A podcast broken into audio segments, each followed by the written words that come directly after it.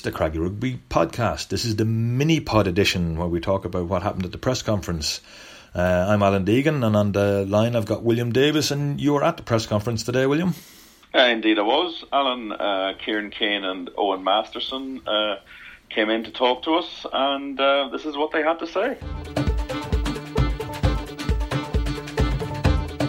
Uh, Kieran, what have you reflected on now from, from, from a very dis- a performance that went well on occasions, but then a very just a very very disappointing end on Saturday evening. Um, look, we've had a really neat review. We've sat down as a group, um, players, coaches, everybody, and we reassessed a few things, and we've aired a lot of um, small issues that probably held us back a little bit. Just uh, and we've got on with the job. So we haven't been able to lament anything. We haven't not feeling sorry for ourselves or anything like that. We're just moving on. And when you get a situation like that, when it comes down to, to one play, is that a, is that a culmination of small things that have almost gone on during the game that actually lead to the maybe the very narrow defence and the situation where Cardiff were got a big overlap like that off one play, or was it just maybe a relaxation? After, you know, the concentration levels just dropped after they got into the lead. They'd had to work so hard to get into the lead. Uh, I don't think it's one thing. Um, I think there's a number of issues that we've addressed, and, and we've we've been cognizant of that, and the boys have taken everything uh, well around that. Um, coaches, we've looked at all sorts of things as well. So there's been a host of different things that probably manifested itself in that last two minutes of the game. But we didn't really lose the game in the last two. Uh, sorry, we did lose the game in the last two minutes. But uh, if we'd have done other things better, we wouldn't have been in that that position. Would that specifically maybe be the first half when you had yeah. Howling Gale, and, and they got a first half lead. Yeah, yeah. No, we didn't use the ball well, and we didn't didn't really use the conditions well. Um, but you know, we're learning. Uh, Friday night in uh, Uí Scarlets, place where Connacht haven't actually ever won, which is not a good one, and they are the champions. What are you expecting from them? They they have changed their style of rugby a bit. They they almost played the way Connacht did. They seem to take a lesson out of the Connacht playbook a bit um, when the, when the championship year here because they they play a pretty expansive game now. They do. They're very expensive. They're uh, very well skilled, well drilled team. Really uh, looking forward to the challenge. Um, we're going over to beat them, obviously. Um, that's the plan. Um, we've put in place uh, what we think can trouble. Um, but you're right, they are a quality side and obviously champions, which is, um, you know, you don't become champions for nothing. And in the period now, with, with the number of games that Connacht have played, are you clearer in your mind with the, who would maybe be your first 15? No, no, we're, I'm not going down that avenue at all um, because it's a long, arduous season. Um, it's more about minutes, monitoring people uh, daily, weekly, um, monitoring their form, their GPS, their training, uh, the mistakes that possibly are creeping in, the energy levels, etc., etc. So, um, no, definitely not uh, in the position where we have a top 15. Um, Owen, you, you back. You came back last season, but you're fully back this season. How, how is it going for you after that awful injury? Yeah, obviously it seems quite a long time ago now. Um, obviously was out for up nearly a year, and as you said, kind of was coming back playing some AIL games last year, and was still kind of finding my feet a bit. Um, and as you said, having I've really only felt back to myself maybe this season, having had a great pre-season under my belt. With uh, obviously there's been a change in coaching staff and also a change in uh, strength and conditioner as well. And Dave Hort, who's come in and uh, devised a really outstanding pre-season that I really enjoyed and really found beneficial. And uh, yeah, really found you know I was backed myself and beyond a, a, better a better player than I had been before because of the hard work we put in in pre-season and obviously to be fit and healthy and available for the first four rounds and to be racking up some uh, some good game time is obviously very beneficial and I've uh, I've enjoyed it so far. Um, obviously some of the results haven't gone our way, but you know we're we could have won a lot more games than we have. We've been close, and um, I think we're going in the right direction to getting those results. When you get close like that, is it is it is it just a matter of having to look at it, clear your head, and go again? There's, as Kieran said, you can't really feel sorry for yourselves, even though it's a galling result when it happens that late in a game. You just have to yeah. White, white, clean the slate once you've taken something out of the, the the, the overall structure of the game. Yeah, obviously we did our review uh, yesterday, Monday, and obviously we played on Saturday, done our recovery after the game Saturday evening, and then kind of had Sunday to ourselves to, I suppose, reflect and whatnot. But um, I think the coach did a really good job in breaking down the game for us, showing us the opportunities that we missed, but at least we created. We just need to get a bit more ruthless in taking those opportunities. And um, yeah, but they did a very good job in, um, you know, wiping the slate clean, showing us what we need to do, and uh, we moved on pretty quickly towards the Scarlets then in the afternoon.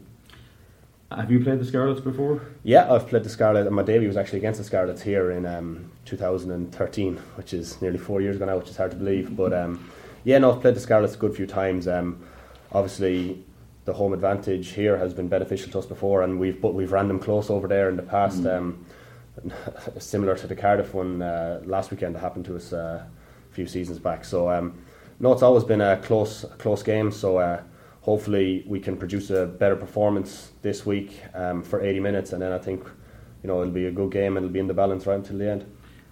And when you're chatting to the other players, what, what, how close do you feel? Do you, as a group, do you feel you're all very close to getting a? Not so much getting a win, but just getting a, a complete performance that goes for the 80 minutes. Yeah, it's it's, it's a good question. Um, when, when, when we come out with the reviews, everyone's saying, God, if we just did, if there was two extra things we did a bit better, do you know, like KK talks about in our game plan, certain things we need to do for, for us to be very effective. And whether it's around the breakdown or it's around, whether it's being a bit wider in our attack, something like that. It's, it's small things that make such a big difference, or if it's given that extra pass we could make instead of a, a one meter carry into a, into a into a defensive line, we could be gone around the outside on a 30 yard break. So yeah, we feel if we just nail those one or two things, we're going to be we're going to be good. We're going to be devastating. And Kieran, is that what uh, Owen's alluding to there? Is that the sort of smarts rugby you're you're looking for? You said on Saturday night the smarts went out the window. You you want guys to to just be a bit. I don't know, use the word cuter, but a bit sh- sharper about when they're in possession and making the right decisions. Uh, decision making has really been a, a focal point for us. Um, we've got hard workers, we've got good players, um, and we've got structures that they're coming to grips with, um, which are creating opportunities, but we haven't really exploited those yet. So it's it's putting a little bit of polish on the on the rough diamond, uh, which is what we're looking to achieve. And, and do you think it's a case of if you could get one solid win in it, that it would open the floodgates a little bit. The confidence levels would go up. Um, yeah, wins wins are great, but you generally get what you deserve um, in, in, this this uh, professional sport uh, world, and uh, we're getting there. We're getting there. We'll, we'll make a statement sooner or later. Okay, that's um, Owen Masterson and uh, Connacht coach Kieran Keane. Um, what was his demeanour like today, William? Because we, we know he wasn't in the best of form on, on the weekend and, and had every right to be in, in bad form. Um, I think he'd had time to digest uh, the weekend's performance and he was a good deal more focused. I think on um, Saturday he was just. Uh, he was a bit shell shocked as well as being angry about what had happened mm. uh, lose a game like that. So I think today, uh, I think he's still very, very unhappy about how his, his players performed uh, on Saturday, and you know he discussed there in, in, in, in the press conference about they'd gone through things again. Um, the more the, the more I talk to him, the more I feel it's it really is in his mind a work in progress Mm-hmm. He's trying to find out stuff. Um, I think he has been a little disappointed with some of the performances. I think he's surprised, perhaps, that it has taken uh, as long as this, and they still haven't got the pattern they're looking for. Uh, they're still making what he seems to think are very fundamental errors, and that I suppose is inevitable with with a, full change in the coaching ticket. Really, mm. uh, although Jimmy Duffy has remained as forwards coach, but I also think he's aware that they need some sort of a breakthrough win very soon to get everybody back um, fully firing. And there's no doubt about it. Uh, he's fully aware that Selectly Scarlets on Friday evening at Parc y Scarlets is uh, perhaps not the easiest place to achieve that. No, it's not a place we've ever managed to win. We've run them close quite a few times. We've never managed to win. But talking about getting players back, having Tiernan back is is a great boost because I think he was he was missed at the weekend and he does provide leadership on the field, which um, I think is something that's needed. Yeah, the, the the injury list has, has barely changed from last week. James Cannon sustained a minor, what they describe as a minor thigh strain. Yeah. So he's under the supervision of the medical staff. Everybody else, um, with the exception of Cormac Brennan, who's returned to training, and Tiernan O'Halloran, who's also returned to training, is the same as last week. It's good to see Tiernan back. Opportunity for him, and I think if he, he's fit, I'm hoping he will start on Friday. Uh, mm-hmm. because he's got a wealth of experience, which is perhaps something that was lacking, particularly right at the end of the game. Uh, Noulia Daiwai, Sean O'Brien, James Mitchell, Peter Robb, Matt Healy, and Niadi Alokan are all in various uh, stages of rehab. Some hopefully a bit sooner than others. Um, it's it's by Connacht standards, it's not a bad injury list. Yeah, I was going to say it's uh, it's it's a lot less than what we were this time last year. absolutely, and it's very interesting today. An article in the in the Guardian uh, talking about the injury lists that are already around Premiership rugby in England. Mm. Uh, it's a, it's a continuing problem in rugby. It's how how many players do you need in these squads? Yeah, um, and it's something we've talked about, and we'll probably return to it again in the future. Yeah, and, and talking of injury lists, I'm just looking at, at um, one of the BBC commentator, rugby commentators from Wales, has just tweeted out a little while ago that John Barclay, Gareth Davies, and Samson Lee are all out of the Scarlets game against Connacht, which is really good from our point of view because certainly John Barclay has been a real thorn on our side for an awful long time. He's caused absolute mayhem against us on a couple of occasions. He's also a very good man for uh, persuading referees to make sometimes slightly interesting decisions. He communicates very well with referees. Um, he does, he does, and that's interesting for them because they, they've got a heck of a fixture list coming up. Yeah, they, they, they have. I mean, immediately after uh, playing us at home, they're away to the Ospreys. I know the Ospreys aren't playing particularly well at the moment, and they're off this weekend to play in South Africa, having lost in Italy. Hmm. But that is that West Wales derby is a very serious game. Um, they genuinely don't like each other. The fans don't like each other very much either.